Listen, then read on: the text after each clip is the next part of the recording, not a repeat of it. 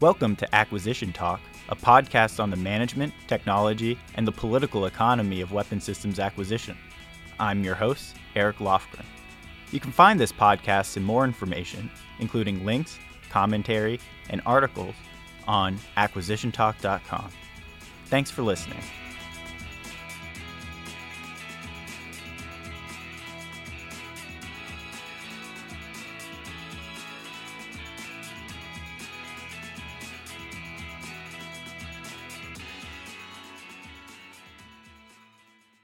Really happy to have everyone here today. We got an amazing panel lined up for us. Uh, includes Florence Kasule. She's the director of procurement for the U.S. Digital Service. Caitlin Dohrman, who's the president and general manager of Improbable's U.S. Defense and National Security business, where they build a platform for synthetic environments. And then Colonel Eric Obergfell. He's the director for contracts at the Air Force Research Lab. And he recently came from SOCOM, where he was the head of the contracting activity there. So we got a lot of great stuff lined up. The context of this is really a term that we call acquisition next. Uh, and the Center for Government Contracting here, we came out with a report last month. And the premise is really, hey, there's a bunch of authorities out there to get things done. And what we really need is a change in mindset, get us past this kind of pendulum of acquisition reform, stop that swing. Let's just move towards improvement. And so, certainly, there's room for reforms, right? Budget reform is one of those things. And we've been tracking that at the center for a while. And we're excited about the PPBE Commission. But top down reform needs to be complemented with bottom up culture change. And so the two really need to go together. So much of the past of acquisition seems to be spending years doing this analysis and then program offices kind of executing those baseline plans. And what's really missing a lot of times is this kind of error correction and whether that's built into the process. And so, one of our kinds of frameworks is we need to move away from these industrial age practices, really optimized for assembly lines, and kind of move towards more digital era practices that we can learn from other organizations within the Department of Defense and other government agencies themselves and the commercial industry. The report that we put out really has two sections program level plays that are like adaptive requirements, continuous market research. And this term we use, mastering the baseline. And this is really here to set the program up for modularity and iteration. And a couple weeks ago, we had a nice webinar on this. But once programs are open to modularity and iteration, it enables our second set of plays, which are software intensive plays. So we have those as agile work statements, modular contracting, and strategies for intellectual property. And these are really kind of at the contract level. And so while we're excited about the report, you know, we're really here today to have a great conversation with some real leaders in this space. And so I'm really looking forward to their views. I want to just start with some short opening remarks from the panel on anything, whatever they'd like to start on. So, first, let's go with uh, Florence. And she's, of course, the acquisition nerd and bureaucracy slayer. That's a moniker that she's been tagged with. So, I'll let you go. Thanks so much, Eric. And thanks for inviting me and for pulling into helping out with the playbook last year. I also want to thank you for you and the center and, and all of those who are involved with taking this on. Those of us who are true acquisition like geeks and nerds love this topic and the different topics that that tie into them and so it's always really refreshing to have people do the research because oftentimes in government we don't have the time to do the deep research around these kinds of, of issues but i really appreciate the all hands on deck approach and the collaborative nature of industry and government and academia coming together to try to tackle these problems. But as you said before, in terms of going from the industrial age to the digital age. I think it really is a culture shift for a lot of folks, even for those who are digital natives but have plugged into industrial age organizations and have taken on some of the culture of those organizations and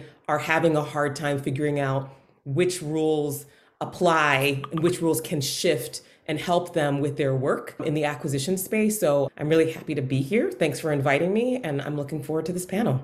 Thanks, Florence. So we'll move on to uh, Eric, and his LinkedIn tagline says accelerating change in weapon systems development. I love it. Over to you, Colonel. Hey, uh, I don't know if I stole that from Acquisition Talk, but I should have, right? I love that podcast and I uh, talk about it every week, what I hear. And I love that you talk about all the different services. So it's very refreshing. So keep it going. So I would be remiss if I didn't start with the threat. As you're seeing in the world right now, there's a lot of stuff going on in Ukraine and kinetic action, but underlying that is really all the stuff that we're talking about today as far as software that delivers that kinetic action, but as well as the software that influences our sentiment as a nation and as a allies in the whole world. So I think it's a, that whole software piece, the threat. And just like Eric Schmidt would say in his AI discussions recently, I'm a man in a hurry, right? So there, our adversaries have a big plan, especially China, as we look at that's our pacing threat. They have a big plan to uh, really pass us up technologically. And they've got the means to do it with the population that they've got in their defense spending over the years, as you uh, pointed out in several podcasts.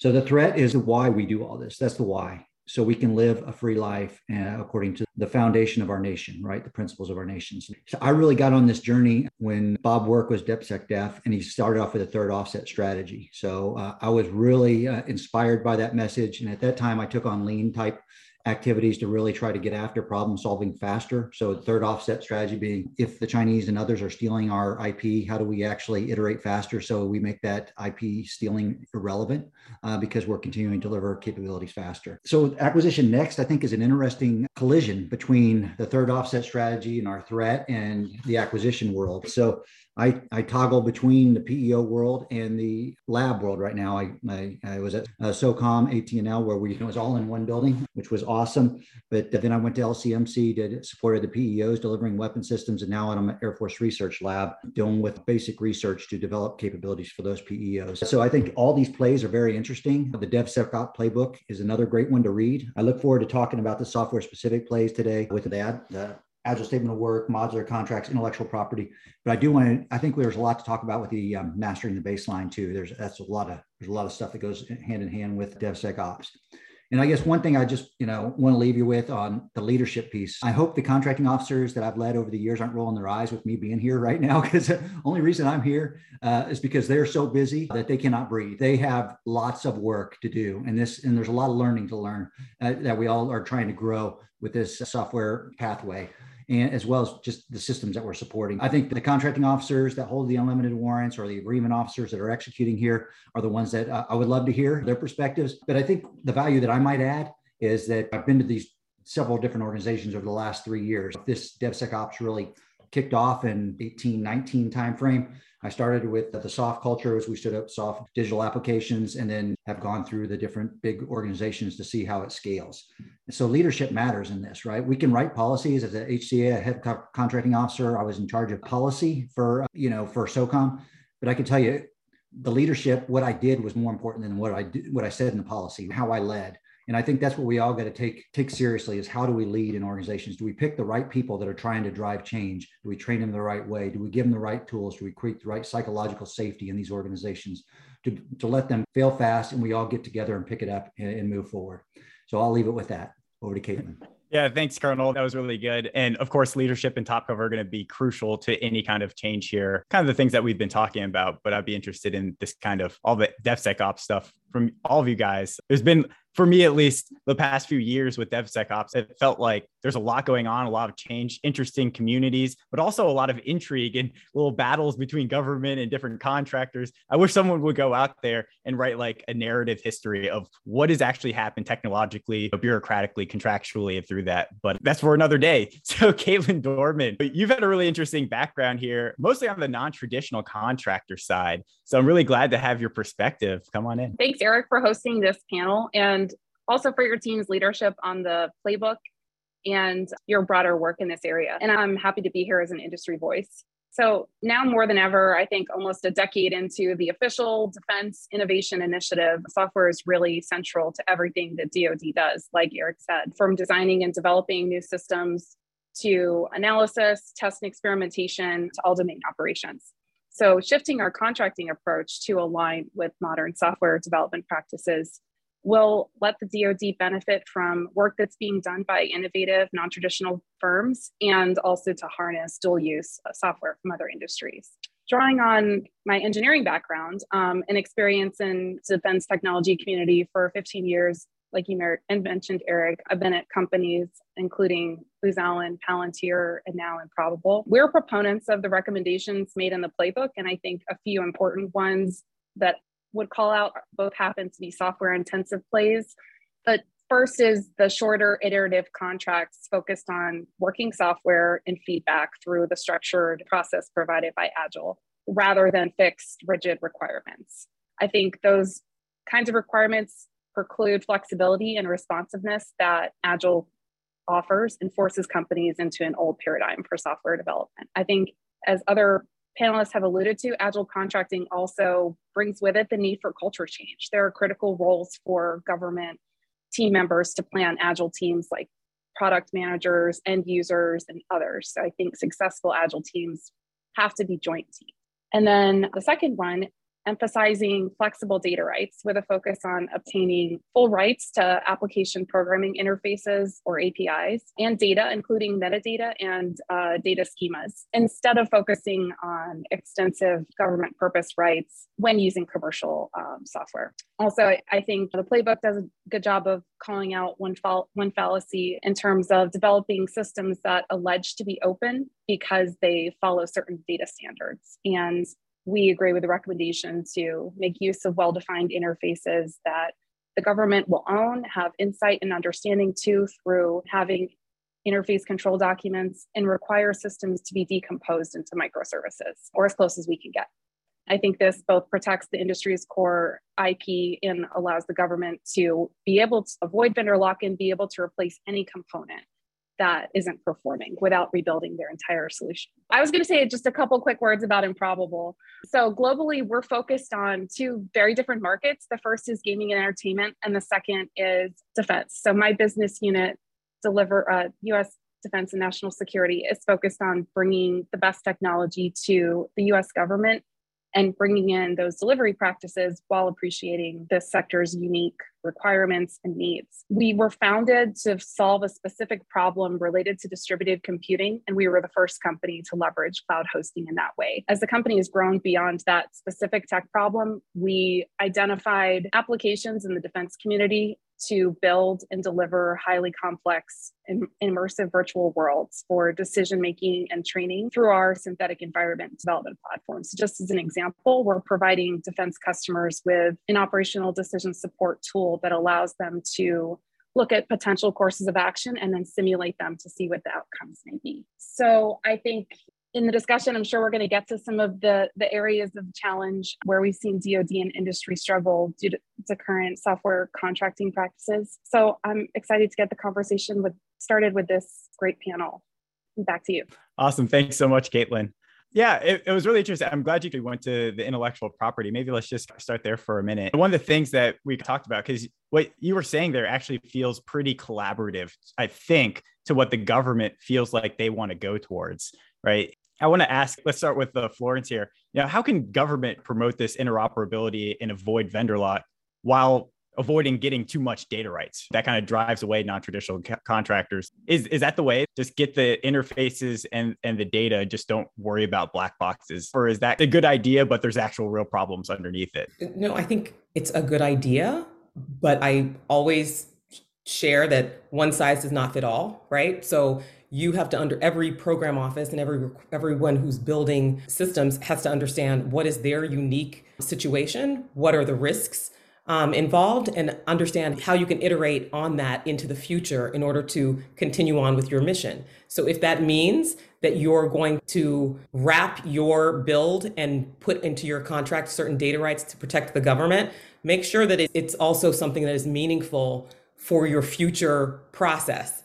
I've seen in the past some situations where the government wants to control and hold all of the data rights for us for a specific something and then 2 years later feels as though they've hamstrung themselves in terms of how do they continue on with that particular build. But i think it's it really is dependent on what are you what are your objectives overall? You can work with your and we're going to get into the into this later on in the panel but you can work with the vendor community to understand what are the data implications along with your requirement in order to understand how should you protect the government's interests and not have a one size fits all solution because that is that's unfortunately what I've seen a lot in in the IP space within IT contracts is this is the way we're going to go this is the way we have gone and this is how we're, we're going to go in into the future without taking into consideration what are the specific needs that we have today and what are the implications moving on 16 months, 18 months out, 24 months out, et cetera. Colonel, would you like to uh, jump in there? Yeah. Wow. Florence did a great job on that one. I don't know that I've got too much to add, but if you think through uh, what Platform One uh, infrastructure really tries to get after is creating an open type capabilities for con- continuous integration and continuous delivery, right? So where we're getting uh, code put into Iron Bank as our, our repository. And there's those opportunities for different vendors where they're ideally what we're trying to get to is where if you can have a, a go through phase one to phase two and even get into the repository working in that way. But I would say the idea is that we continue to develop as long as you've got the rights that whether it be government purpose rights or whatever, and you've gone into that at the front with a definition clearly identified and all players know what they're responsible for from the beginning. I think that's really where we want to be. Yeah, I think that's, I'll stop there. Plenty of good stuff to talk about later. Caitlin, we got a question from the chat for you to go a little bit deeper on the IP for interoperability for DoD. I guess the question really is you guys as industry want to have government vendor lock, vendor lock folks to some degree, but what's your view here?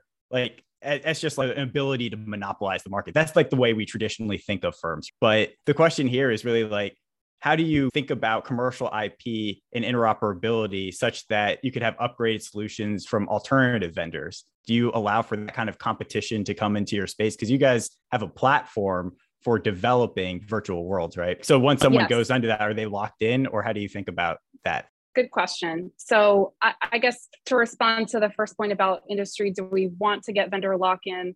I actually think industry and all of us as a community, we do best when there's competitiveness. So, I like to see within software ecosystems, I think that's a way that we can see competition to build and provide the best solution for a particular mission need while still maybe taking some of the burden that you all talked about with DevSecOps, continuous integration and delivery, and ATO. Either the government or certainly industry can help with this to establish the, the sort of infrastructure and have a common set of uh, requirements for hosting or containerization that can make deployments faster but it also prevents the software provider from having to do a complete customization to a new infrastructure every time. So you're able to on ramp and off ramp faster should the government choose to switch industry partners. On the commercial platform piece, certainly I think the kind of the platform itself, while it's a commercial product and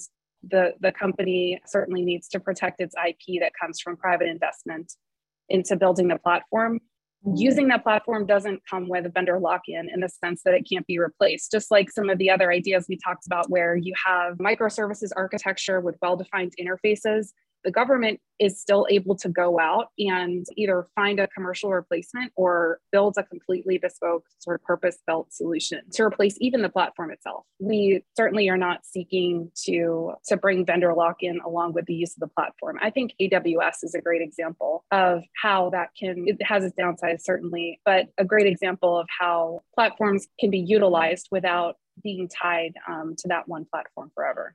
Yeah, thanks for that. It seems one of the things here that oh, maybe like legacy firms, they like that lock in, but it's like a strong play to say, we're ready for competition. We'll just out compete and out iterate. That kind of goes back to what the Colonel was saying. Like, we just have to be able to add, adapt and innovate faster.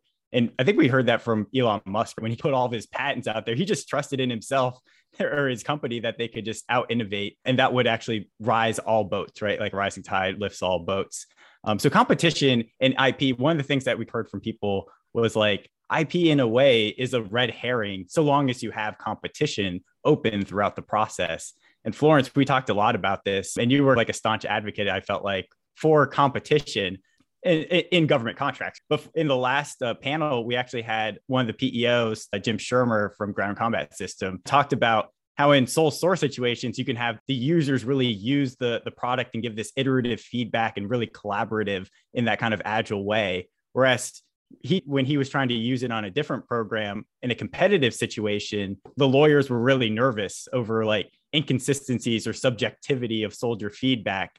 And so like how do you specify all that evaluation criteria in section L and M and stuff like that. He said our system is geared towards fairness more than effectiveness and we never navigate how to really make use of soldier feedback. What would you say to, to someone trying to use the competitive process in this kind of iterative, fast way but it feels a little bit rigid in, in that way. You, you can't get the kind of collaboration that you want. So I would offer that anyone who wants to get that feedback, there is a phase during the solicitation phase after you've issued the solicitation where you, especially in the realm where we're doing statements of objectives or and you're putting out your objective as a high level top level this is what we are seeking of doing due diligence and putting that into your solicitation to say we are doing due diligence and what is due diligence? It's essentially allowing for communications and, and exchanges between government and industry and FAR Part 15 allows for this. But i understand a lot of folks feel a bit nervous about ex- doing exchanges or having conversations with industry. But when you're doing, this is the digital age, when you're building software and you're building websites, applications, forms for the use of people, for people to engage with, you want to get as much feedback as possible. That's part of the whole agile development process, right? And I encourage people to use some of those principles in the solicitation, in the acquisition space as well. And that due diligence piece, there was an acquisition advisory that came out in the early 2000s, like 2002, 2003, basically advised people to go through this due diligence process where you, your development team, everyone except for the source selection um, official, is allowing for these engages with engagement and have conversations with industry partners who are part of the competition to get feedback and understand what is this environment what are we building get as much information as possible in order to inform and help with the with the buy. Because you wouldn't have my analogy right now we, i'm in a, a new house my husband and i just moved into a new neighborhood but you wouldn't have a contractor come and do work in your house inside your house without looking coming into your house and looking at that right? You wouldn't have some say send me your quotes and your bids by standing outside of my home presuming what the inside looks like. I would want the same for those who are going to come into the government and do this very collaborative work to come in have a conversation with the very teams. They would if they were to um, be awarded that contract have conversations get to understand what is the environment in order for them to present and provide a meaningful and real solution and one that's fully informed as or as informed as possible. Colonel, you want to jump in on that? Same kind of question over to you.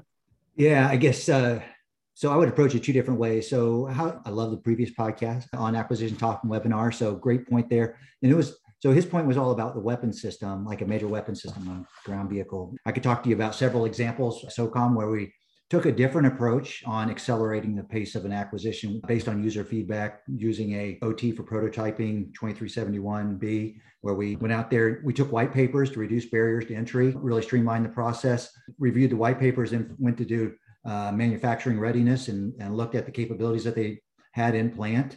And then from there, we got a proposal from those that we thought looked good for prototyping. And then from prototyping, when we got the prototype, we also got the production proposal. So we want to make sure it's competitive before we go into production. But that gave user feedback in the white paper section, the manufacturing readiness section, the prototype evaluation, and the production section. So that's all pre-award type feedback. And I could talk to you several programs about that. And we did that within one year to really streamline that acquisition process on ACAT 2 and ACAT 3 level programs. So exciting stuff there. But we're talking about software development today. And I harken back to DevSecOps it's all geared around user feedback, right? The whole idea is user feedback. And how do we build those relationships so the user is getting feedback at every step of the way? So whether it be like A B testing, telemetry, or canary type releases, think those are all opportunities for us to evaluate software along the way and get that user feedback without doing surveys or what have you. We're just looking at user behavior, comparison of the two models of software in the A B testing or in the canary testing, just percentages of releases to a population to see how those uh, our folks are using those different capabilities we just delivered. So I think the feedback in the DevSecOps environment is built in, it's baked in, just like security, baked in. And, and I think we do a pretty good job at that. Over. Yeah, I just wanted to add on one quick thing about soldier touch points and user feedback. I agree, it's absolutely critical at every stage. I would just add that all user feedback is definitely not created equal. And I would like to see someone from the program office adjudicating the feedback. And that could also be one way of making it more fair in a competitive environment where you have a government, you know, member of the program team who is collating and providing direction to the performers on how to respond to the feedbacks so that they don't overcorrect.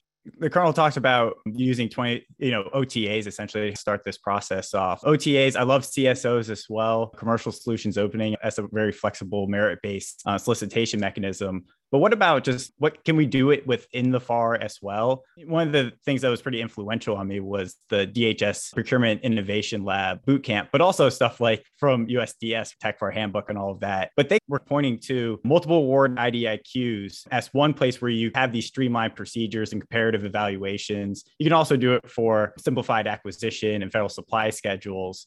But a lot of people also push back on the multiple award IDIQ notion because it gets it, it can be like this huge production that takes years and it is never as flexible as people say. Eric, what's going on there, or what would you recommend? Yeah, so I've got some experience in this area that I'd like to talk through. So as we stood up like SOF digital applications, we were going after the MCCOP, which is one of the first ones going after the software acquisition pathway. We started off with a CSO and to try to go after, okay, how do we develop capabilities, create low barriers? We awarded an, o- an OT off the CSO for one area of interest like a SBIR phase two for another one. We MIPPEred funds to get on another contract for another area of interest. So I love the flexibility of the CSO in finding solutions that are quick to execute. So once we get the tech eval, we can execute fast in lots of different ways. So I think there's a lot of goodness in the CSO, and I've done some other things in CSO that's just it's just fun, and I think it's really flexible and it has low barriers. Now, when I talk to organizations, I know I love one of our last uh, briefings on the maturity of an organization and the different contract vehicles that they use in the maturity of an organization as well for software development. So I, have seen that as folks sometimes based on maybe the capacity of how many contracting officers and program managers you might have in a shop or what have you, uh, and their maturity in that, you might end up going to a Mac IDIQ, even if you've started with the CSO OT strategy, if you got the Mac, you're still going to probably multiple award. I'm sorry, acronyming here. But if you got a uh, multiple award, you're still probably going to get after lots of different solutions that could build teams that can uh, create winning solutions. And it's quick to execute, right? So I think there's some maturity there that I've seen folks go from like a CSO where we're wide open to Mac type awards where you're just competing task orders. So lots of different ways to get after it. But I've seen that sort of as organizations mature, they start using different tools over. Florence, do you have any uh, insights on on that one? Eric hit it right on the head. So, so people will say multiple award contracts and IDIQ something will take it's onerous and the the benefits aren't as you don't you it's too much to go through to actually benefit from it.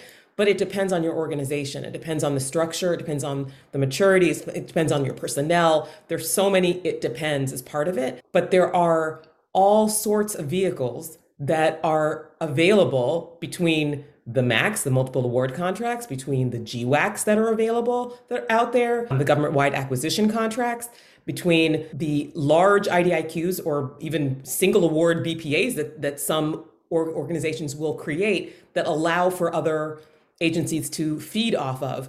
It really is part, it's everyone's responsibility i'm a former contracting officer it's everyone's responsibility to do the as part of your market intelligence and market research that you do out that's outward in terms of trying to find the different um, vendors and capabilities that are out there. It's also our responsibility to understand the lay of the land in terms of the contract vehicles and the different types of vehicles ots if your agency allows for it the different types of contract vehicles that are running around all around the government to, to see what can you leverage in order to meet your need. Perhaps it's not the time to create a brand new IDIQ for yourself. And you should leverage the hard work and sweat and tears that other people have already experienced and put forth. But it, there are all kinds of ways to get to a contract to meet your needs, but it's about doing the research and understanding which ones are available to you that will help you get to your end result. Because all of these contracts, they're just enablers to help a, an organization do their and do their work in the best possible way with an with a wonderful industry partner. And it's just it, to me, it's a matter of finding which one works for you. And it's sometimes not the best solution is starting from scratch. So doing the research is my tagline for this particular piece. I, I, just had a brainstorm on this one. Harkens back to my thoughts on, you know, when we first started category management like a decade ago or something like that, and we were really like, okay, how do we understand our spend and do things a little bit better to get after leveraging that spend to get after better solutions. So instead of roofing or HVAC, you know, which we initially did with uh, those type of solutions in category management, software and IT is our biggest spend if you look at it across most organizations. So this is a better way of getting after category management. If you look at in, in February, I think they came out with the software modernization policy, talking about software factories and really encouraging that. If you look at what Platform One's done, with their BOAs, basic ordering agreements too, keeping it competitive at all layers of the stack, but also creating uh, vehicles out there where or you can do decentralized ordering as well or centralized ordering if you want to leverage platform one to get a, a, software factory up and moving very fast to deliver capabilities to programs s&t community or, or agencies so if i was starting scratch on okay how do i solve a problem for an operator I would look at the tools that Platform One already put in place because there's a, a, great there's a tool for each level of the stack that you can execute to get your factory going uh, really quickly to solve your problems. Over. So, Caitlin, what kind of contract types do you guys actually receive, and what do you prefer? What works best for you? Yeah, we are seeing a lot of OTAs, firm fixed price contracts. I would say also CSOs can work very well. Those types of vehicles tend to be best, I think, for smaller companies. They're innovative ways to get past some of the challenging aspects and ease the process on both sides. If I could, I've seen some gaps with OTAs that I'll maybe bring up. One is I think FAR and DFARS language can start to creep into OTAs. You know, there's not, I think, a great understanding of the sort of boundary um, between those all the time. Something that Florence and Eric actually already mentioned OTAs will sometimes reserve the right to have multiple vendors, but we've seen a lot of cases where only one team is selected effectively cutting uh, the competition short. This could be because of budget constraints, but I'd suggest where appropriate, why not look at MVPs, minimum viable products, rather than full system development and initial fielding through an initial OTA. And finally, when non-traditional contracts are used, program offices should keep the keep the spirit of the contract vehicle throughout the the life of the program. I Don't issue an OTA, but then effectively treat the contract as if it were different. The kind of non-traditional and modular aspect of the contract does, shouldn't stop with award. We should follow through in order to make sure that innovation really happens. What does this contract actually look like? We talk about agile contracts. What what does that mean to you? What does what defines an agile contract? and and then how do you actually write deliverables because it seems like government wants to have that comfort and notion of this is exactly what they're going to do and these are the tasks to go get there. But then when you move to an agile contract it opens that aperture but you still need to like assure accountability and delivery. What what makes an agile contract agile? Florence. Sure. So an agile contract is one that allows for the flexibility for agile teams to work. And so, if you have an agile software development team that's on the ground or it's coming on the ground to work with your organization, that contract needs to allow for those allow for the flexibility and not not be so rigid that it creates more work for everyone to execute. So, what does that mean? I've seen some people sprinkle the word agile all across a performance work statement or a statement of objectives, statement of work, whatever requirement document that you're working with. And then whenever when the designers come onto the scene and are doing human-centered design and, and research, and the results of that research create a pivot in the in terms of functionality or whatever else, the contracts team says, "Oh, we need to mod the contract in order to allow for this or that." That is not an agile contract. So make sure I would offer that if you are if you're if it's your first time or second time getting into this kind of getting into this kind of space in terms of buying the services of a firm that do agile software development services get to understand what their services are in terms of what the deliverables are fully functioning software. Like full stop. I do not want your deliverables to be a powerpoint deck showing me what the software is going to do. I want to see the, the, whatever that functionality is along the way, that to be rolled out over time. And that means as part of it, working with looking on the ground. Once the contract is awarded, understanding what are your dev teams doing? What are the designers doing? What are the different positions on the team doing? How are they executing? And how are they meeting the spirit of this contract? And that that agile contract is just you have the framework of making sure that you are you have a repeatable service that that the team can rely on and they are iterating on over and over, and they are getting better and better over time. If you want to go to a stand up and you can see, and I encourage all contracting officers and contract specialists and program offices, go to the different stand ups, understand what people are talking about, ask questions. And then after the sprint is done, understand what has actually been completed if they're if they have engaged users which they should at some point and some point sooner than six months after the contract is awarded you should know what the contracts team is doing and executing in a very quick in a very quick turnaround. It should not look or feel like a waterfall contract at all. If it does it's not being there are all sorts of versions of like agile fall that are running around the government right now and i think it's part of the maturity process but for most people i would say in most organizations i'd say an agile contract is one that is that's providing for functionality of working software. And it's probably if it's your first time doing it a smaller dollar contract. It is not a big bang we are going and hitting for hitting the stars 10 million dollars it's our first time doing this kind of contract. We're going to i think get into modular contracts at some point here but it is a small it's typically a much tighter timeline in order to execute and, and provide value and show and provide value.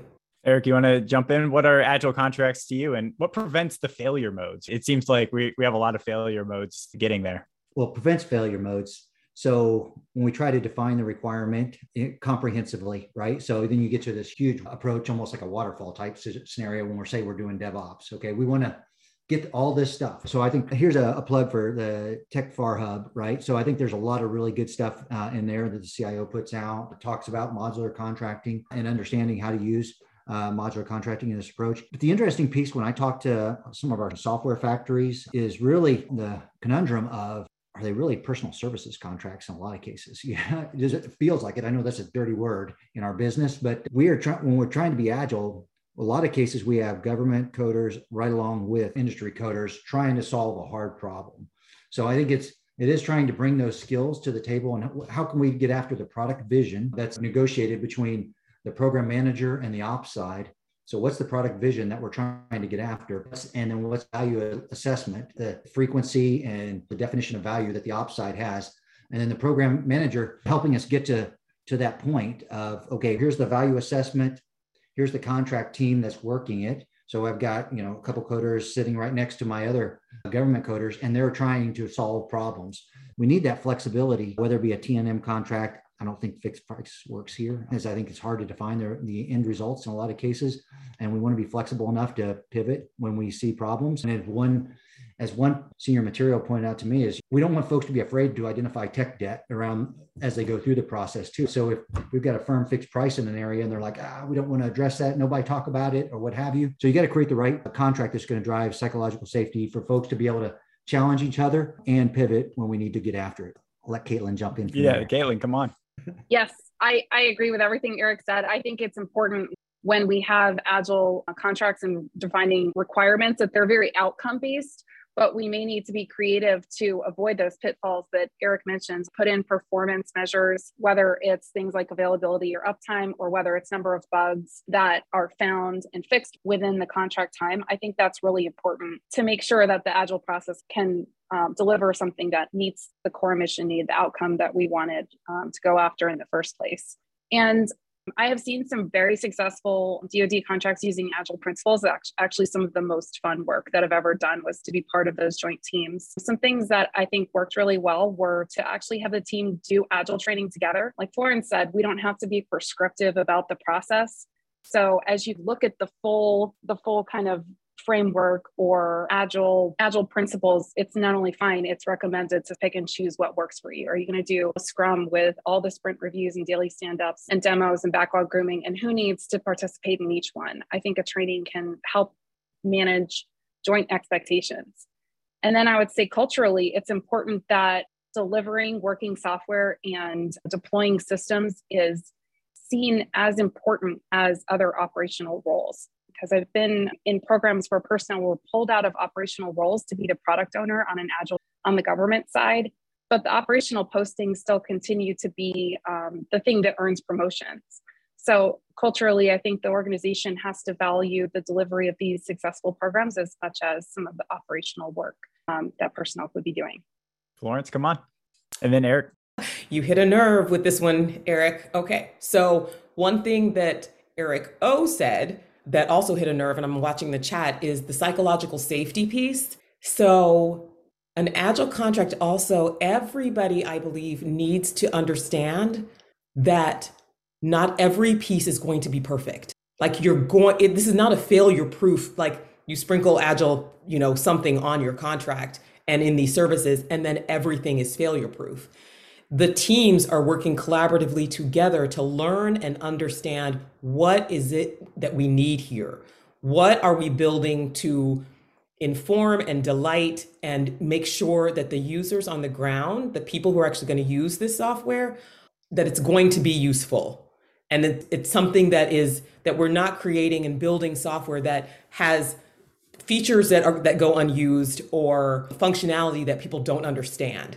We're building something along the way and we're learning and like bobbing and weaving as we do it together. And you have whoever is the product owner of that has to have the leadership cover to understand how to prioritize well, how to move and motivate people well, to make sure that people can ask questions and learn in an open and collaborative way. Because in past instances uh, where I've seen people want to go through this you know, like an agile transition, you can't wrap them around, you better get this right 100% of the time like throughout this entire contract. That it, it creates an environment where people are feel in fear of actually asking the questions and it completely goes in the face of what you're trying to do here. So i think eric mentioned the the maturity model and it's the digital maturity model that we have on the TechFAR hub if you go to usds um, and find, I think Kirsten dropped in here, the TechFAR Hub in the chat. If you go to the digital maturity model, there are questions that an organization can ask themselves. It's like a personal review, an organizational review of where you are realistically in order before you engage in these types of contracts or if you're in the service of going forward with these kind of contracts just do an assessment of where you are so that you can start off on the right foot. Because we wouldn't definitely don't want you to go from 0 to 100 and not prepare your personnel along the way in order for people to be successful. So if i could jump in one of my favorite things a leader told me uh, as we were executing is there's nothing that you can do that i can't undo in 24 hours. His point was go out and experiment, think outside the box, and really challenge the norms and try to drive change. So his that's his whole point to me. And we tried to do that. I don't know if I was successful. I don't think he had to undo too much, but I did try to experiment. But the whole point of that was this is very uncomfortable, especially for a contracting officer that's been in as long as I have. Whoa, I'm used to FAR 8, FAR 12, FAR 15, FAR 16. When it gets out of that, it gets very uncomfortable in a lot of cases. Not saying you can't use those, but using OTs or CSOs and all this is new stuff. So I think this is where it goes back to that leadership point of our organizations aren't designed. And this is where Caitlin said, hey, you got to make sure you got the right talent and give them the right incentives. Like I say, our current organizations really aren't designed right now to incentivize that kind of change or people taking some of these non-traditional roles that are hard and uncomfortable and then experimenting in them. So I think there's we got to continue to look at that as we structure our organizations from a corporate Air Force or corporate services perspective, and then make sure we get the right incentives for folks to really accelerate change and try to do something different. Because I think really a lot of our incentive structures are rewarded around doing business as usual, and we've got to change that. And I know I'm part of the problem. I'm a, a leader here. I've got to make sure that I incentivize folks and I give them the right uh, training that, we, that Caitlin talked about. All right, I'll stop there. Back over to you, Eric. What you said earlier, you're like firm fixed price probably isn't the right uh, mechanism for some of these agile contracts one of the reasons I like the firm fixed prices, it gets you away from all those business systems and a, a ton of other requirements that kind of come along with it. You know, yeah. FFP, LOE, level of effort. I think you still have the timekeeping, but what's your perception? Because if you're working with a bunch of primes, okay, CPFF, LOE all day, or a T&M, it's not a big deal. But what about if you have non-traditionals in your base? And then Florence jump in. Yeah, so that is a problem. So we've had some current policy exclusions that give us ability to not have cost accounting standards for SBIR type uh, work, which is goodness there. But I agree. I do hear that from some of the non-traditionals that it is a very big challenge for the cost accounting hurdle to get over. So yeah, okay. I think like Palantir, Anduril, several others that did a really good job, like saying, hey, we know your requirements better than your requirements, and we'll develop something to meet your requirements. And we bought into that. So I think there's there are some great examples of non-traditionals that have done very well in that environment of firm fixed price and I say there's no one answer. So I said firm fixed price probably not the right answer, but in some in some cases it probably is. I think you've got to adjust to your uh, specific scenario that you're trying to to solve the problem you're solving and then figure out what's the right contract vehicle for that problem and then what am i really trying to attract to grow my innovation base here or what so i thought i had a new friend in eric obergfell until a few minutes ago when he said FFP cannot work in these scenarios. And I thought, no, Eric, don't say it. I'm glad that he, in his last comment, he gave some caveats. There are moments when this does work. And we've, we have at USDS, our procurement team, we have encouraged many agencies to go this route at, on an FFP basis. And we have documentation to show people how you can build your contract with an FFP contract type. But this is definitely a robust debate and conversation among acquisition people across the government and within our industry partners, where we've also spoken to some of those non traditional vendors who have said, FFP works for us, especially when we are just getting into the government space and we can focus on delivering working software and we do not have and we are we know what the teams are, are we can flex within the FFP bounds and just deliver within like iteratively within the sprints and not have to worry about the cost accounting issues any kind and also on the government side when we've talked to program offices who have said the T- walking the T&M animal down the street takes a it's a lot of overhead in our office and so understanding when you are when you're selecting your contract type it, it is also part of the analysis of your organization what are the risks involved with on each side for all of the parties and then making a, uh, an informed decision there. Can I just say, Eric, we can still be friends. It's okay. I'm not afraid to admit I'm wrong. Uh, from an industry perspective, just jump in on that. I do definitely see the place for cost plus contracts and T&M contracts, especially on more of the type of basic research work. And, and that's a road that we've explored and in fact gone down. So I think just to add a little bit of color into what Florence said about how the additional business needs can be very can be very constraining or even cost prohibitive for some small companies our assessment at the outset of this journey was that the cost to prepare our organization to be fully compliant with cost accounting requirements and other FAR and DFARS clauses, it's in the hundreds of thousands over the first two years, which includes salaries for required personnel that you need in order to administer these contracts and systems. I also think there's a cultural aspect. The industry partner has to change to comply with certain contract types. And there's kind of this balance in any organization between compliance and innovation. And as the scale tips towards compliance, it does become harder to recruit um, and retain the best engineers because they, you know, have their pick of environments to work in and their pick of companies to work for. And it, it definitely does present challenges in in personnel retention. Some of the questions that have actually been asked here, and I think this kind of gets back to as well some of the stuff in other transactions, but there's two questions, and one was like, do we need a centralized cadre for like agile contracting? And then another question was there's also that new software cadre that came out of the National Defense Authorization Act. Do we need these kinds of like special teams to help with the product ownership and like the business functions of this that are separate? Or is it actually like, hey, we need the current system, those folks to all move in the same direction in a kind of crawl, walk, run? So is it like a separate cadre or is it like a crawl, walk, run? Florence, I'll let you jump in first and then Eric and Caitlin. So I, I want to take a step back and think through that question in terms of when we are, there are all of the agencies, IT is everywhere. As Eric said, it's the highest spend. All of the agencies are buying some sort of IT system, solution, software, you know, services. And all of these services, when you're building these kinds of digital products, it's highly collaborative. So if you centralize them, how do you collaborate across the enterprise?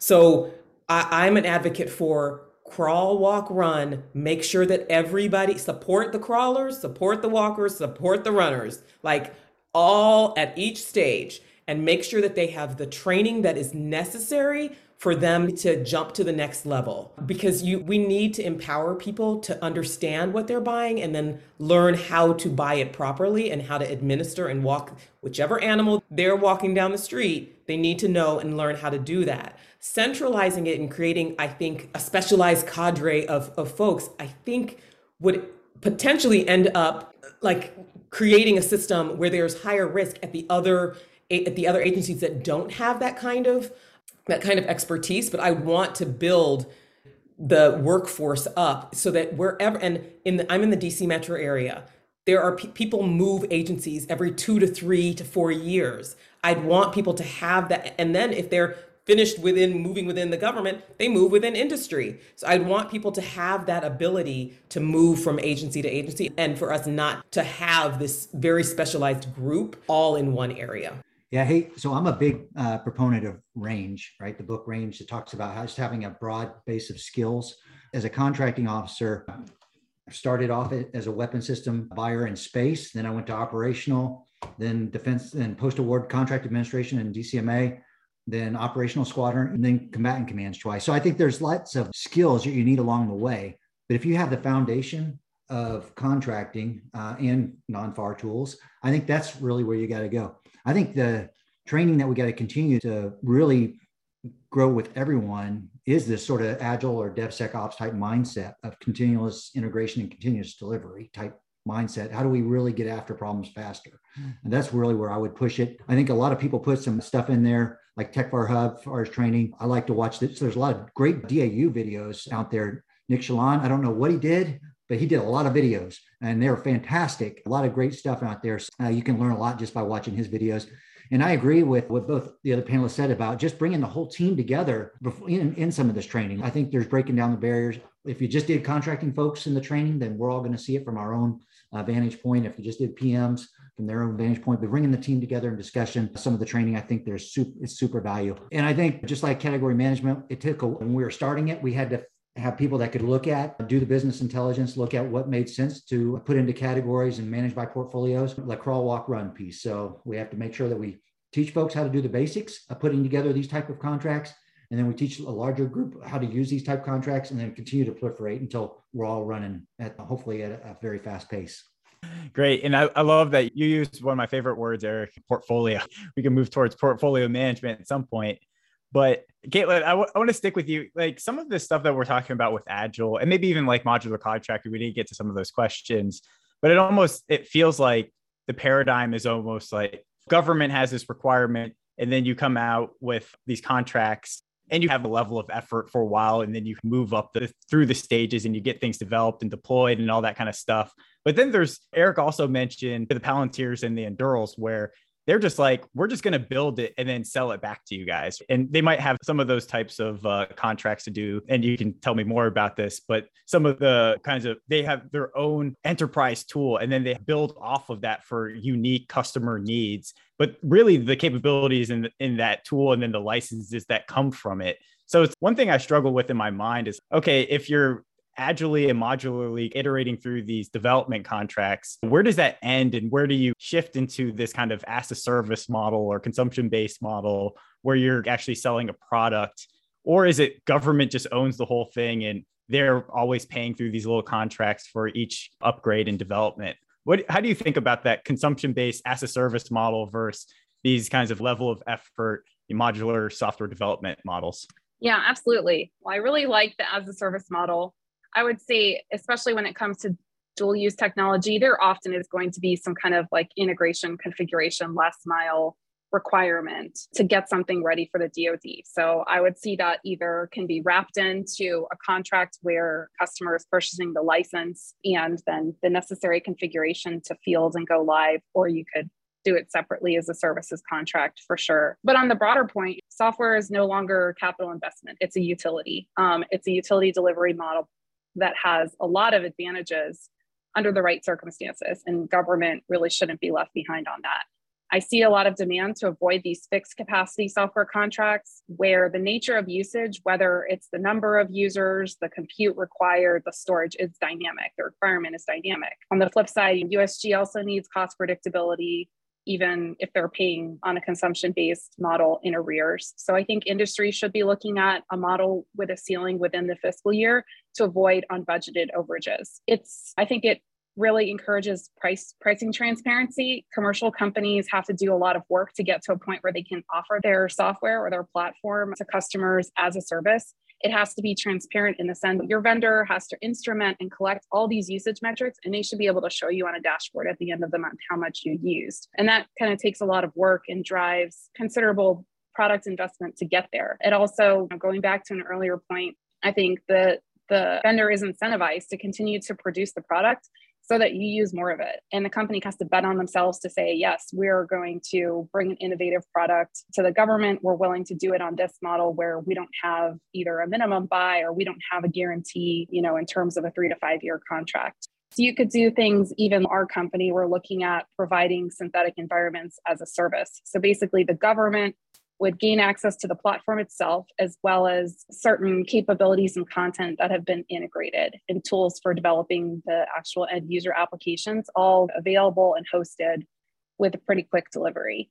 So you can, some customers might want like a a virtual world or synthetic environment with 10 million complex entities in a dense urban environment or something like that. It would be very expensive purely from a hosting environment. Just the bill for the compute alone would be considerable. So you want to be able to turn this on when you need it, turn it off when you don't. It doesn't have to be a persistent world. So this kind of model lets you just pay for what you use. You can separate out the cost for integration of new content, going back to your point. So I do think it's something that's a great opportunity for government to work in that way. But just back to you real quick, do you guys offer like a services, you know, model and then a product model, or is, is that how it works for you guys? We do. Okay. Yeah. Okay, Florence or Eric, jump in. If on, on the same question, this kind of like services, software product development build versus like actually buying it as a service or consumption based. Yeah, one of my uh, passions is really working with uh, developing our younger contracting officers. And we, what we've been doing recently in the Air Force is sending them out to venture capital type companies, trying to understand how venture capitalists invest, find a portfolio to invest in to create all these unicorns that we're reading about. That brings back to the point what one of your previous guests, Katherine Boyle, talked about is how you know the frustration with VCs of bringing uh, technology to production. So we get is it innovation theater or are we actually getting some of these products in, into production? And I would say there are some success stories there where we're getting some small non-traditionals to go into production with weapon systems, more probably at the ACAT three and two level. But when I look at some of the successes, they have been as a service type model and rather than a production type environment. I think there's some real interest there. And that's where we can get maybe venture capital on dual use technology to support that service when they, hey, this is a service the DoD is interested as well as the rest of the world. So they're going to put in some money to really scale some of that development. So I think as a service to us is, is interesting. And I think that fits right in with another one of your uh, guests, Christian Brose. When you wrote that book, The Kill Chain, we talk about divesting of some of our legacy weapon systems to get after higher volume, more attritable type weapon systems. So what does that look like? Could some of those be as a service or what have you, or a system integrator type piece? So I think there's getting a little bit off the software path uh, talk, but I, I think there is as a service discussion as we look at venture investment as well as what does our future weapon, weapon systems look like?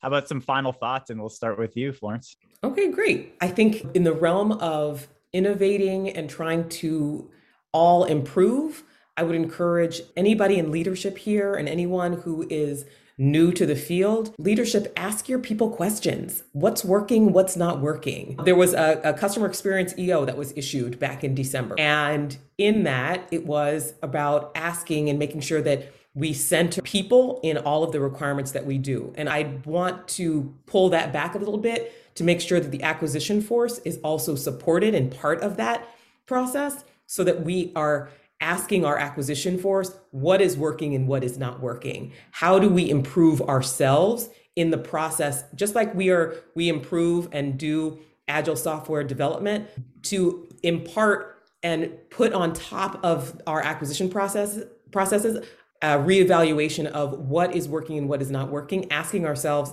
how do we improve those acquisition processes in order to support the different missions that our offices are support. That's one. And also doing an analysis of what are the local policies that we have that are that may not be serving us anymore. I love Eric's organization's idea around sending people out to venture capital and sending them out into industry to learn, do the work to educate our workforce as much as possible in order for us to be true business advisors so that people know when they're sitting across the table from teams at Improbable or teams at any of the other firms that are out there that they are as informed as possible about the work of those firms in order to understand how do we make sure that we are all good partners and fiduciaries to protect the taxpayer dollar and meet the the different mission needs. I'm very big on training. I, I support my team like whatever training you want to go on please go because it's it makes you better it makes us better i think it makes people happier and much more confident in the work that they do. And i think it is a boon to everyone if they get as much training and on the ground or elsewhere in the world as they need. Thanks. Uh, Caitlin? Yes, I'm very excited with some of the momentum that's really starting to pile in behind more modular contracting, ways of doing modern software development and DevSecOps with DoD. I think there has been very positive momentum, even though we still have work to do. And I just come back to the benefit to the government. What is the benefit of getting uncomfortable and doing things in a new way, working with the kinds of companies you don't normally work with. The benefits are that together industry and government teams can get working software to users. We do we reduce the risk either the risk of something not working or being obsolete by the time that it actually gets fielded. We also move some of the risk onto industry in these in some of these approaches that we've talked mm-hmm. about. And it gives dod access to the innovative technology that i think they really need. So overall really excited about this direction and you know pleased to see conversations like this going on. Thank you. Thanks caitlin. And the FAR says it right there right? Modular contracting reduces risk.